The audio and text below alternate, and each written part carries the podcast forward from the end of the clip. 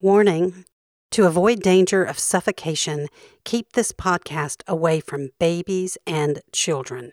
Do not listen to this podcast in cribs, beds, carriages, or playpens. This podcast is not a toy. And, uh, oh yeah, it's got sharp edges too. Oh boy, people are gonna really hate this this Oh, episode. Man, that's tough. All right. Noise is next. Puoi trovare del positivo. Ora, invece poi ci lamentiamo perché i bambini non sanno stare sulle cose. This is Noise. Eccoci qua, prontissimi per Revolver, come state là fuori, branco di revolveriani con... What the hell is this? This is a Purple Line Express to downtown. No, it's not.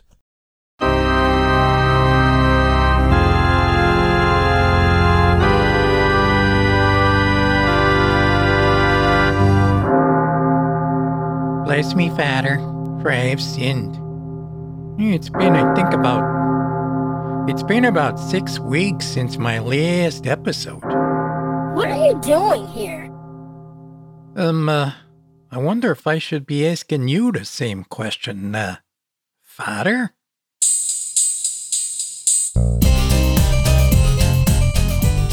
Hey there, and welcome back to the Hansel and Gretel Code.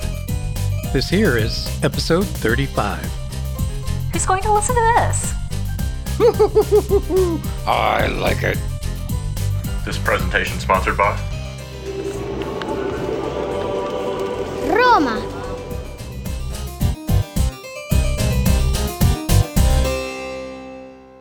In our last episode, we learned that Hansel's intermittent stopping to look back towards the Holzhacker house and home, well, that was a ruse, so he could drop those little white pebbles, which are, of course, the precursors to the famous Trail of Breadcrumbs. Of course. And we also realized that looking back, that was a figure of speech consistent with the idea of homesickness. After all, Hansel was looking back at the home he might never see again. Oh. Digging into that simple figure of speech, we came across the word Sehnsucht, a word whose complex meaning showed us that Hansel's looking back. It's something more cosmic and mystical than any simple case of nostalgia or homesickness.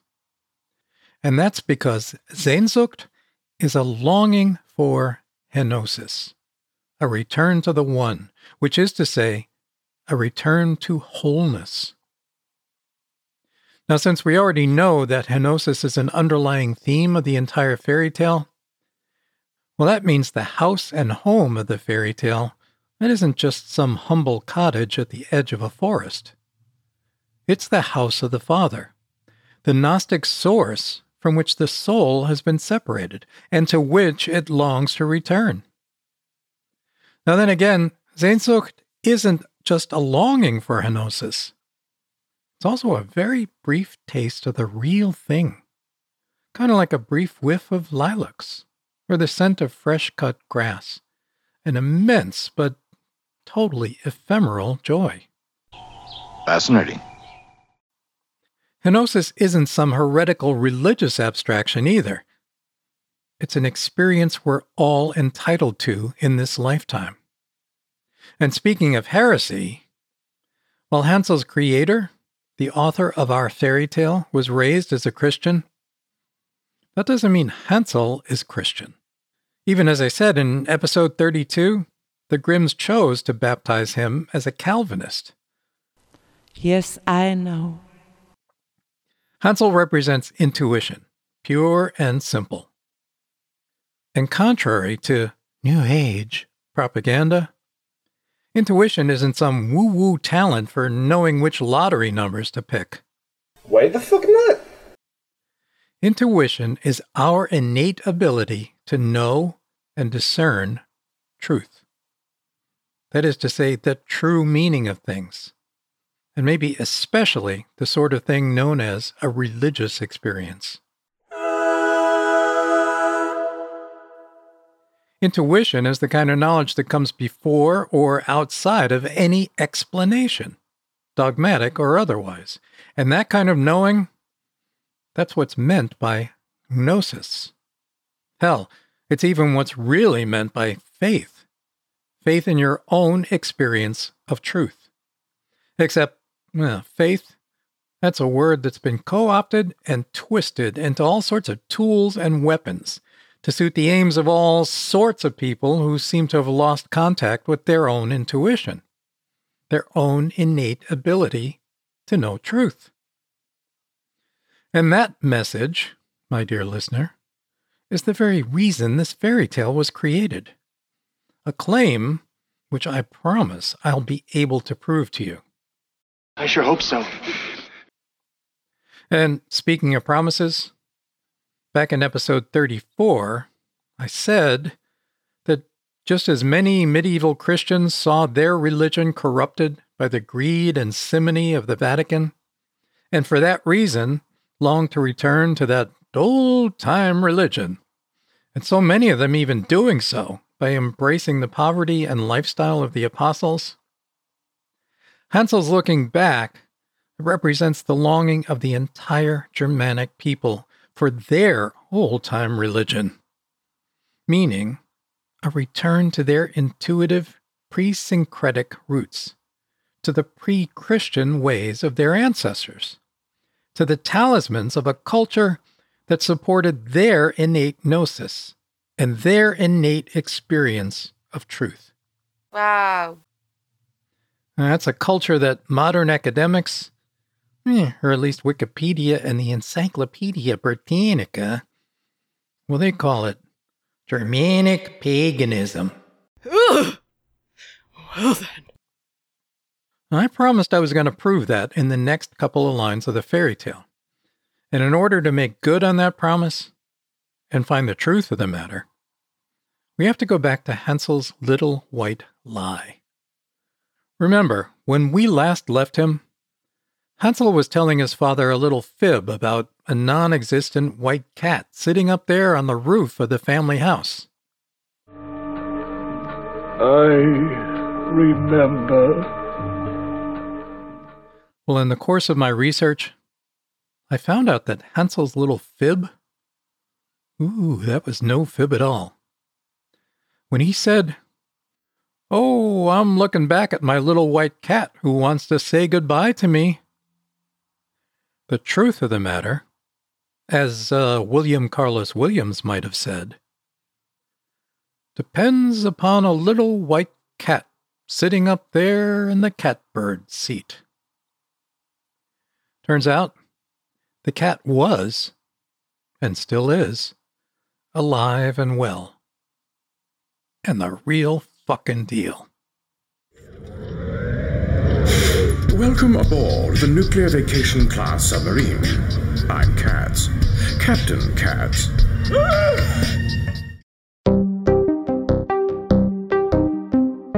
Part 1 Teil 1 In which we let the cat out of the bag. Give her a nice old Nordic name. And before you know it, hooray! It's Friday. Hello. Welcome to Club Cats. I'm Cats, your host. Oh boy. Oh boy. Now, before we do indeed let the cat out of the bag, let's take another listen to the last couple of lines of the fairy tale. Der Vater sagte, Was bleibst du immer stehen und guckst zurück? Ach, antwortete das Brüderchen, ich sehe nach meinem weißen Kätzchen, das sitzt auf dem Dach und will mir Ade sagen. Heimlich ließ es aber immer einen von den weißen Kieselsteinchen fallen. The father said, What do you keep dawdling and looking back at? Oh, answered the little brother, I'm looking at my little white cat who's sitting on the roof and wants to say goodbye to me. Secretly, however, he would always let one of the little white pebbles fall. Clever. So let's start by unpacking the symbolism of that little white kitty cat. Remember from episode 34? I was going crazy trying to find the real meaning of a white cat? No. Yeah, well, uh, lo and behold, unsourced copy and paste websites, well, they can sometimes prove helpful. Even when they leave it all up to the reader to find references that might or might not back up the veracity of their plagiarism, or, I mean, statements. Oh! Hey, what do you call it when you find the same factoids and innuendo plastered all across the internet? And I do mean plastered, word for word, typos and all. It's just business. Everything is just business with us. Oh. Well, it looks like crap. You know, over 10 years ago, when I was in the throes of kitty cat research, I came upon some blog post with the intriguing title of The Trials of Cats in Medieval Times. Now, the original article has since disappeared, but there were two unsourced sentences in particular that grabbed my attention. Up until medieval times, the cat has been elevated to a high status. She was even worshipped in some places, like the German states, where cats were associated with Freya, the goddess of love and fertility. Yeah, so what? Now, of course, the mention of German states and some goddess I wasn't at all familiar with. Hmm, that sounded promising. Turns out there are reputable sources citing the worship of cats in ancient Egypt. But I gotta say, extending that same fancy factoid to include the German states? That was stretching the truth into pure internet hyperbole. Hyperbole. Hyperbole. Hyperbole. Hyperbole. At least the mention of Freya turned out to be a solid lead, because, sure enough, the Wikipedia article on Freya said She rides a chariot driven by two cats. Mmm. I'll believe that when I see it. Well, the primary source of that assertion was easy enough to find in Norse mythology. Specifically, in chapter 24 of the Gylfaginning, the beguiling of Gylfi, of the 13th century prose Edda, where, sure enough, it says, in translation, When she goes abroad, she drives in a car driven by two cats.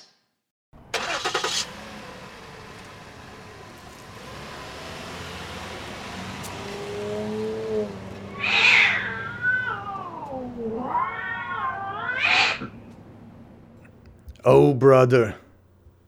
Well, that sure don't explain Hansel's white cat. I mean, two cats strong enough to pull a chariot? It doesn't tell us much. Especially when nobody bothers to mention what color they are.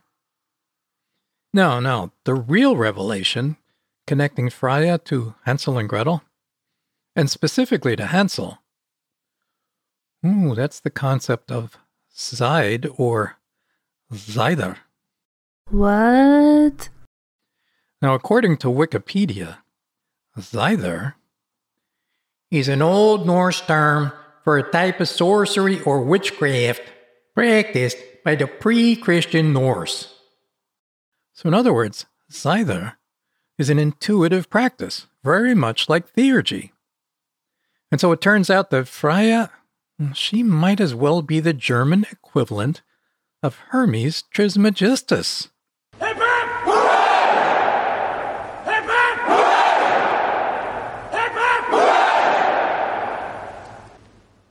Well, there are plenty of sources in the Nordic literature confirming this. For example, in the Heimskringla, Freya appears as a member of the Vanir, and she also teaches the magic and divination of Scyther to the Aesir. Ah. Yeah, wait, there's more.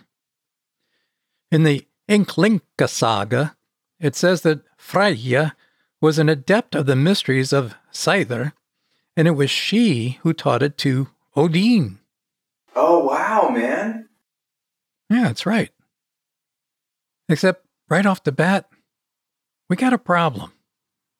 Hmm, what's that? Well, all of a sudden, we're looking at the tip of an Icelandic iceberg. Huh? I mean, Freya, Vanir, Aesir, Odin, Heimskringla, Ynglinga. Oh, forget about it. Norse mythology, which is the proper source for all information about Freya. It's a ginormous conglomeration of complicated names and relationships and activities and personalities of all sorts of gods and goddesses and elves and what have yous. Eh, way too numerous to mention. Forget about it. So I gotta admit, I personally have always found Norse and Celtic mythology much too busy to hold my interest. Uh, excuse you. That said, some of it is way too important to the story of Hansel and Gretel for us to ignore. Fact is, the Grimms, well, they were not only hip to all of it, Jakob Grimm, well, he wrote a ginormous and authoritative text on the subject. He called it Deutsche Mythologie. Yeah, yeah, it's okay. Well, in translation, it's called Teutonic Mythology. And it runs to four volumes and thousands of pages. Although, even with all of the references and footnotes, it's more reader friendly than you might otherwise think. I'll leave a link. Okie dokie. So, as far as the original Nordic material goes, whether or not it's the kind of stuff that floats your boat, you and I are going to make a detour around the great bulk of it. That sounds fine. There is, however, one story we can't ignore. What's that? Well, that's the 13th century saga of Eric the Red. All right. Now, the story goes that around the year 1000, the settlers in Greenland were, just like our Holzhackers, suffering a time of starvation. So, what did they do?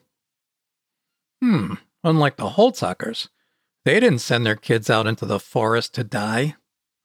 And uh, that's not just because there are practically no trees in the whole joint. In fact, a musician friend once told me he played a gig at an Air Force base in Greenland, and apparently the standing joke among the servicemen there was there's a girl behind every tree.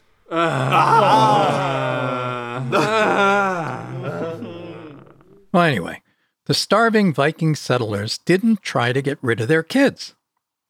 They called for help from a scyther practitioner, whose name was Thorbjorg.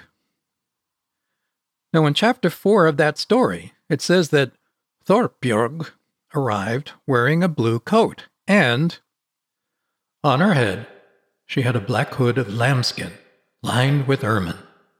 On her hands she had gloves of ermine skin, and they were white and hairy within. So, uh, blah, blah, blah, blah, blah, white gloves, blah, blah, ermine, blah, blah, blah. Sounds pretty useless and off the mark, right?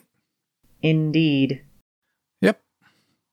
What could a black hoodie lined with ermine have to do with Hansel's little white cat? Uh, I don't know.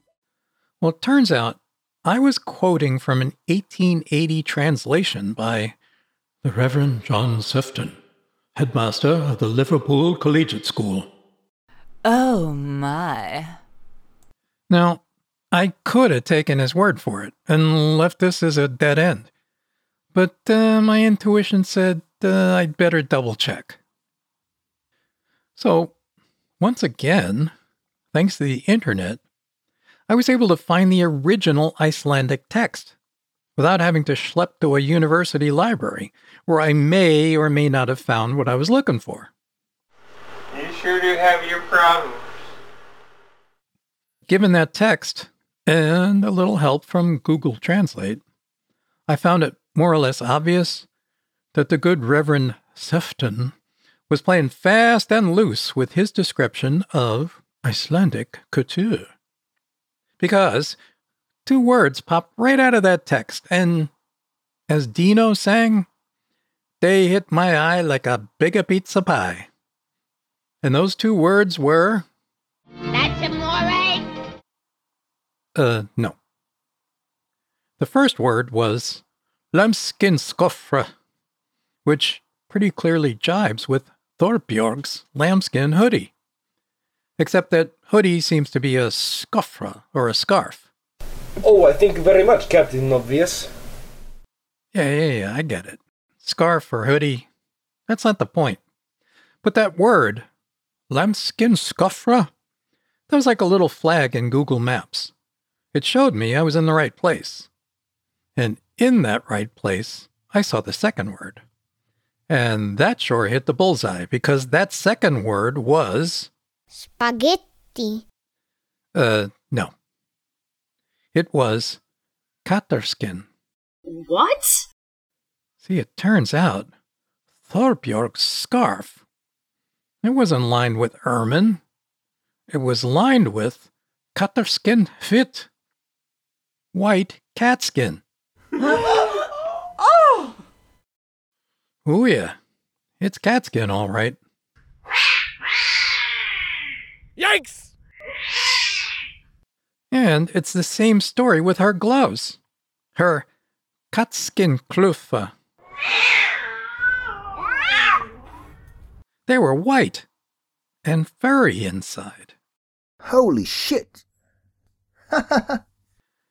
And just to put a cherry on top of this, it seems that once she got there, Thorbjorg climbed up on a scaffold and took a seat above the crowd in order to begin her intuitive doings.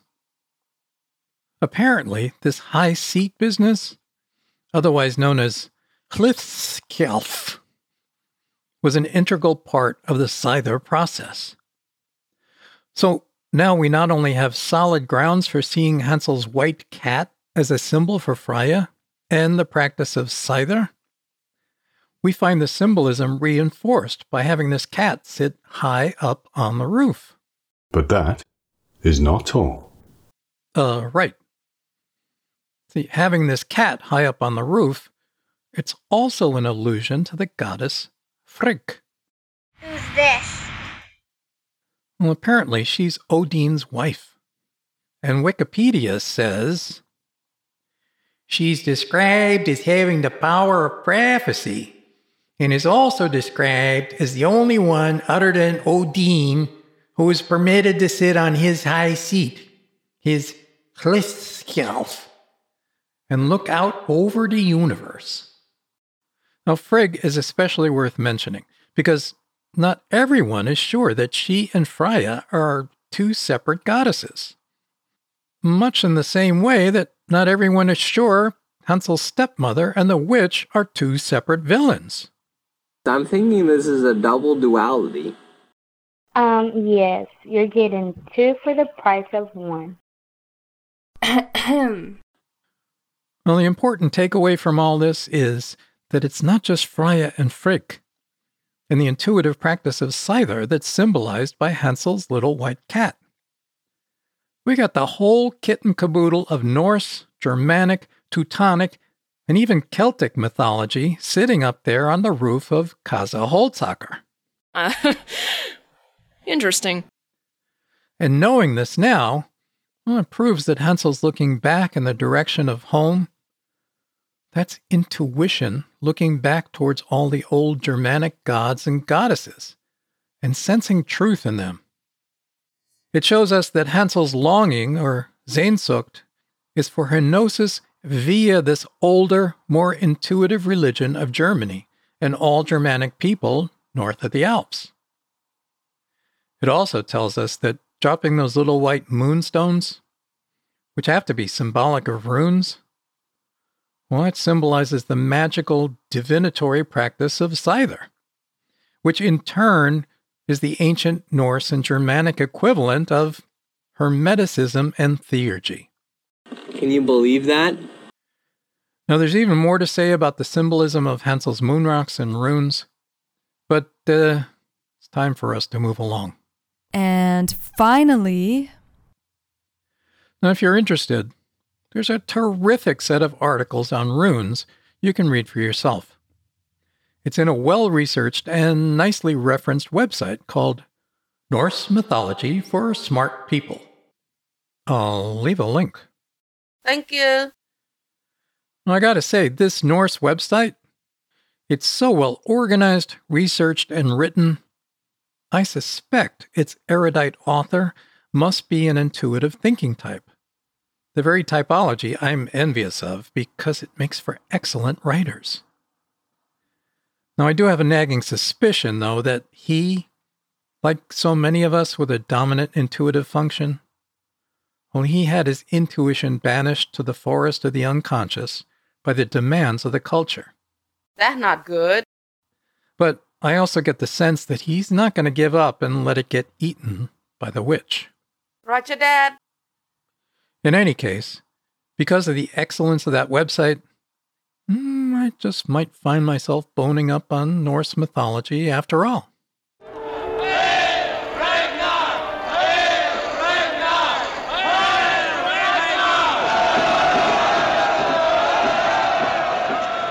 Before we uh, finally uh, move along, there's an interesting synchronicity in Scyther that takes us right back to episode 30 and one of the historical models for Hansel, a guy who was also a model for that entertaining medieval magus, Dr. Johann Faustus.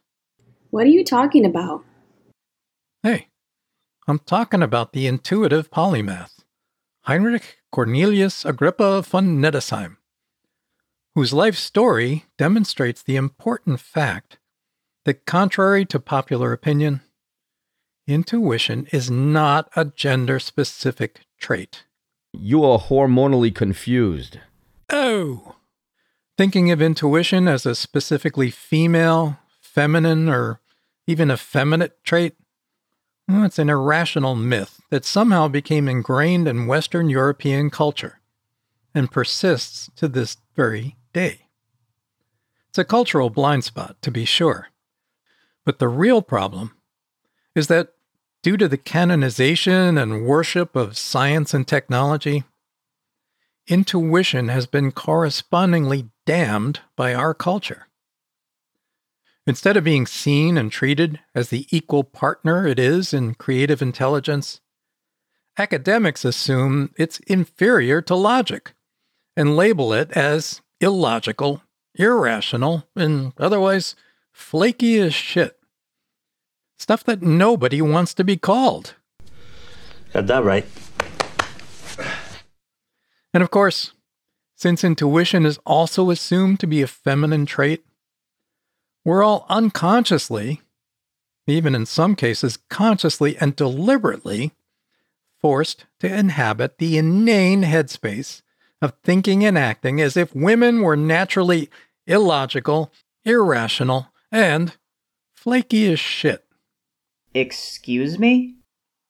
Now, in other words, these mistaken beliefs about intuition are the source of our culturally sanctioned assumption that women are inferior to men.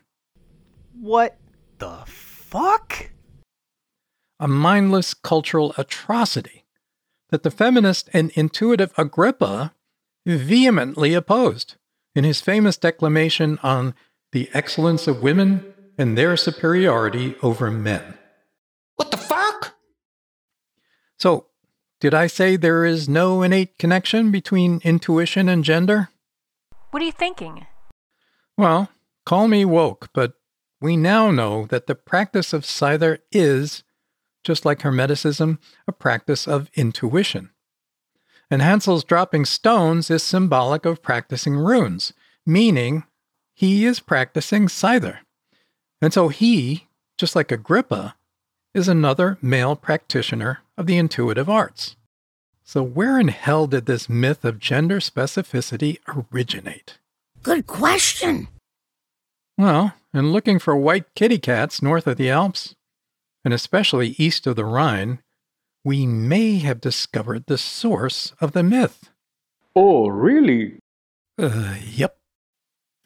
The wiki article on Scyther says Freya and perhaps some of the other goddesses of Norse mythology were Scyther practitioners, as was Odin, a fact for which he's taunted by Loki in the Lokasenna. In the Viking Age, the practice of seidr by men had connotations of unmanliness, known as ergi. Please don't do that. Now, there's an anemic article on ergi in Wikipedia, but there are plenty of academic papers making it clear that ergi was both a gay slur and an accusation of cowardice. They also make it clear that seidr was considered appropriate only for women, so that a man practicing seidr was considered both cowardly and effeminate. The idea of overcoming your enemies or rivals by way of magic was problematic only because it meant you didn't have to put yourself in harm's way. So, as a guy in a warrior culture, you not only lose face for not spitting chiclets, but unless you died in battle, there was no Valhalla for you. This is relevant to my interests. So somehow, this aspect of the pre Christian warrior mentality well, it got codified in our unwritten rules of behavior.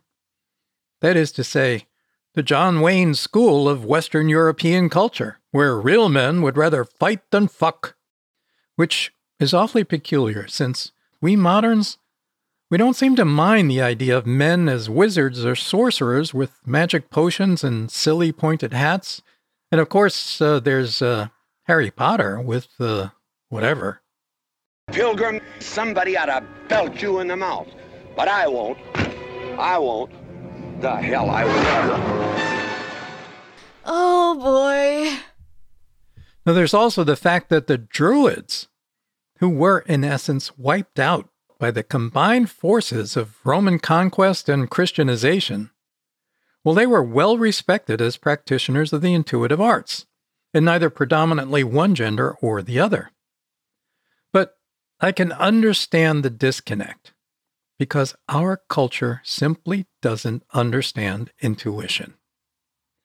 And it certainly doesn't realize that the sort of flamboyant, unscientific magic associated with wizards and witches, it's a theatrical characterization of true intuitive practice.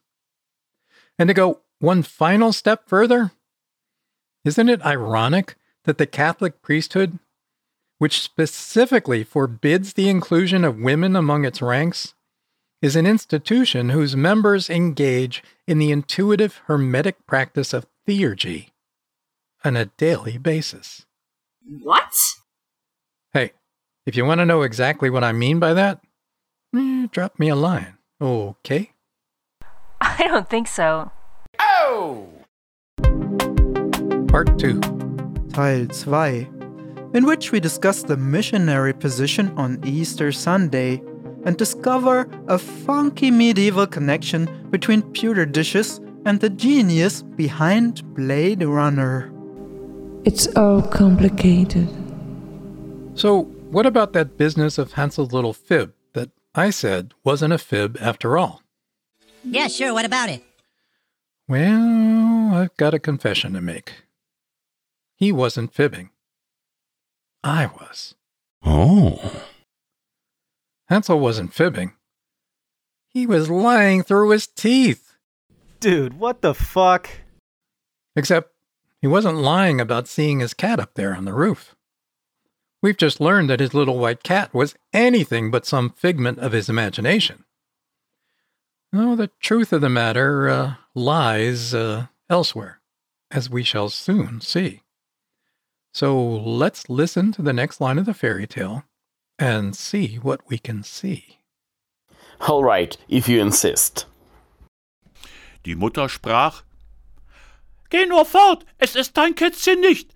Es ist das Morgenrot, das auf den Schornstein scheint. The mother said, Get moving, that's not your little cat. that's the sunrise reflecting off the chimney. Well, she's not exactly calling Hansel a liar, but it's obvious she's not seeing the same thing that Hansel's seeing. True that.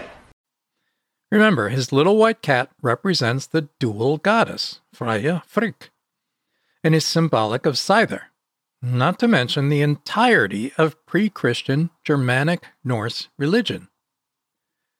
In order to figure out what he's lying about, we got to ask were those gods and goddesses really saying goodbye to him? Or was uh, he the one saying goodbye to them? I don't know, mate. Hmm, this line of the fairy tale doesn't answer that question. But the next line sure as hell does. Aber der Knabe blickte immer noch zurück und immer ließ er wieder ein Steinchen fallen. But the young boy kept looking back and always let another little stone fall. So, what does that tell us? I don't, I don't know. Hmm, it says Hansel kept looking back at the old gods and goddesses, and he continued to practice his runes. Hansel was secretly keeping the old intuitive traditions alive, and by doing so, he was keeping the old deities alive. Now, the truth here is that Freya never said goodbye to him. But more importantly, he never said goodbye to Freya. He only pretended to. And that's what his big lie is all about. I don't get it. Well, let me explain. See, in contradicting Hansel, the mother is telling him, in effect, that's not your goddess Freya. That's something else. And she's calling that something else das Morgenrot. Äh? Now, mythopoetically, Morgenrot means the Homeric rosy fingers of dawn. In Greek mythology, those red rosy fingers belong to the goddess Eos. In Roman mythology, the same goddess was known as Aurora. So what? So why would the mother say, That's not Freya, that's Eos or Aurora? I don't know. You know what? Neither did I. Oh, well, that's nice. Well, it turns out that among the Germanic tribes, the goddess of dawn was known as Ostara or Ostra. And that's what makes this line of the fairy tale so very special. Because once we get beyond the literal meaning of sunlight reflecting off a chimney, we catch its symbolic meaning.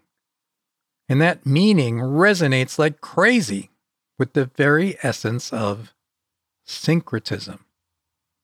You know, allowing a traditional pagan ritual or belief, or even a name, to remain intact, but giving it a Christian meaning. How do you know that? How do you know that? According to Jakob Grimm, in translation, of course, Of course.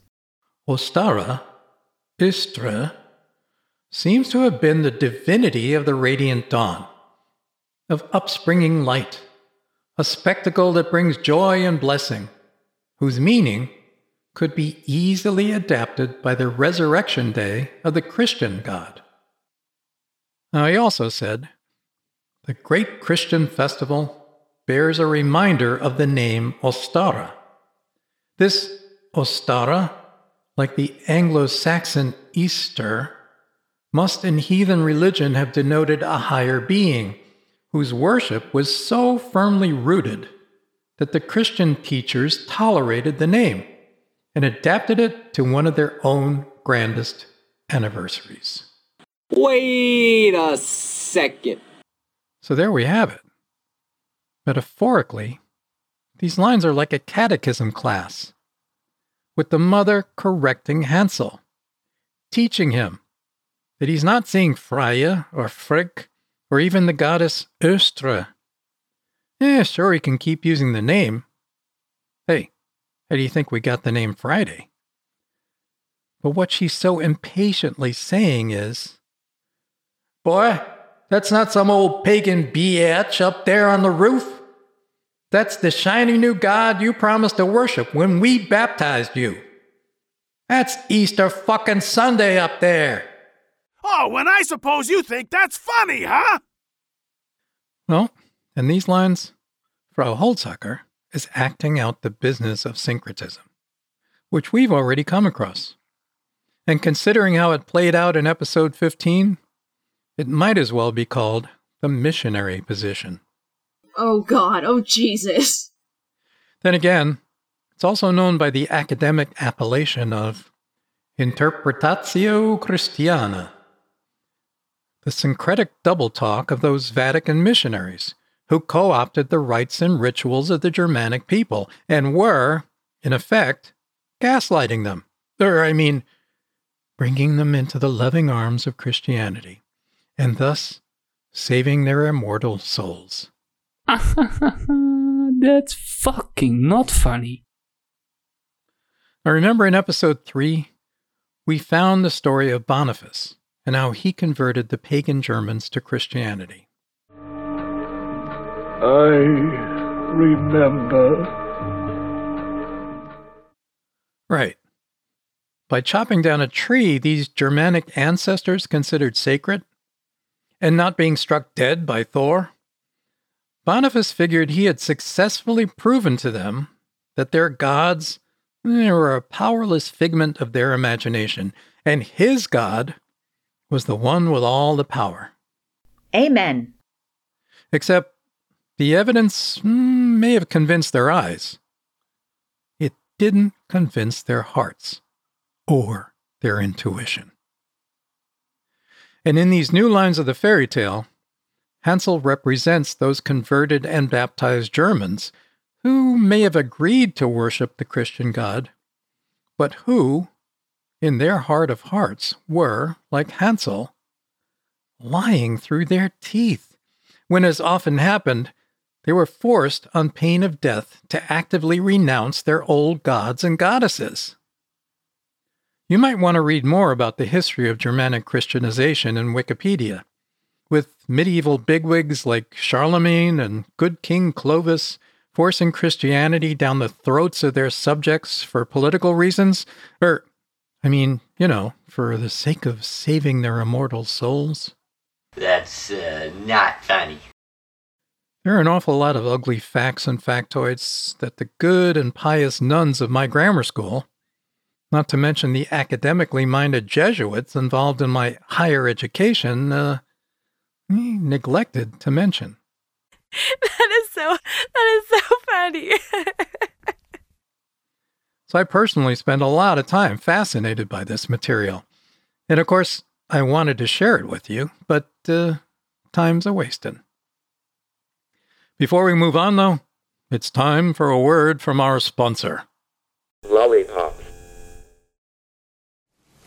Thank you. All of this syncretism business is really important. That is to say, important enough for our author to have made it sneaky obvious to our intuition.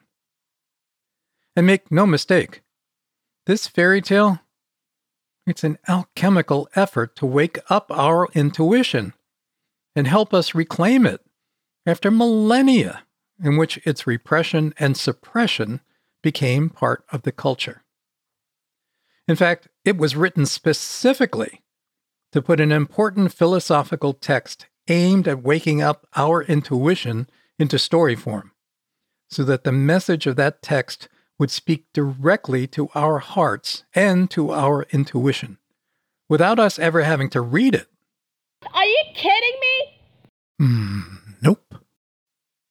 So, in the spirit of Freya and seidr, and of course using our intuition, there's a very important something else glinting off Frau Holzhacker's chimney. But it's only visible if we come at it from yet another symbolic, intuitive angle. Now, we've just seen how Morgenrot is a mythopoetic way of referring to the dawn, the Greek goddess Eos, the Germanic goddess Estra, and even the Roman goddess Aurora. Who cares? Well, it just so happens that Aurora is the title of an extremely influential book written by the 17th century German shoemaker and mystic Jakob Böhme. What did you say that was called? Well, it's called Aurora, die Morgenröte im Aufgang. Yeah, yeah, it's okay. Yeah, well, I say it's influential because ever since its 1612 publication, it's continued to inspire a whole host of people, including our fairy tale author. And so not only was his book referenced in Frau Holzhacker's impatient correction of Hansel, so too was Böhme's personal story. Böhme is important to this fairy tale because he found Henosis in his own lifetime. And that is what marks someone as a so called mystic. It's also what's really meant by the phenomenon, otherwise known as enlightenment. Not to be confused with the historic era known as the Enlightenment, which, by the way, is pretty fucking important to this fairy tale. Is that so? According to his biographer, Abraham von Frankenberg, in the year 1600, Böhme was enraptured with the light of God and with the astral spirit of his soul by means of an instantaneous glance of the eye cast upon a bright pewter dish. In other words, he was gobsmacked and godsmacked by a beam of morning sunlight reflecting off a pewter dish. A beam of sunlight that sparked his intuition and gave him both henosis and gnosis. A steadfast knowledge of truth that all theurgists, as well as people of all religions, would die for. Oh, yeah. And in the context of this fairy tale, it needs to be said that Böhme was a very devout Christian. After all, a good millennium had passed since Christianization in the lands north of the Alps and south of the North and Baltic Seas had been completed. Time in which talk of those ancient Germanic gods and goddesses had well, had passed from religious observation to something more a matter of literary and cultural significance. Hmm, I see. All I can see is the end. Well, yes, we're just about there for this episode. But speaking of literary matters, in learning about Jakob Böhme, I was reminded of the wild personal story of Philip K. Dick, the sci fi author who, in almost the exact same manner as Böhme, found himself psychologically, if not spiritually, transformed by a momentary flash of reflected sunlight. Now, the story was related by Philip Dick in a collection of interviews published as Philip K. Dick, The Last Testament by Gregg Rickman. It's not an easy book to get hold of, but R. Crumb published an amazing illustrated version of the story. It's available on archive.org, and it's well worth your time. I'll leave a link. Fine. What's next? In our next episode, we reach the middle of the forest. We build a campfire of biblical proportion. And we fast forward through so many lines of the fairy tale, we eventually discover why it is that Gretel spends so much of her fairy tale time doing almost nothing but crying. Aww. And believe me, it's a fascinating fucking reason. Hyperbole. Hyperbole. Hyperbole.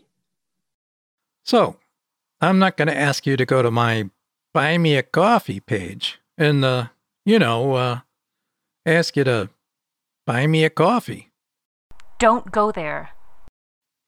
And I'm not going to beg you to rate, review and share the podcast, I'll uh, let someone else do that for me.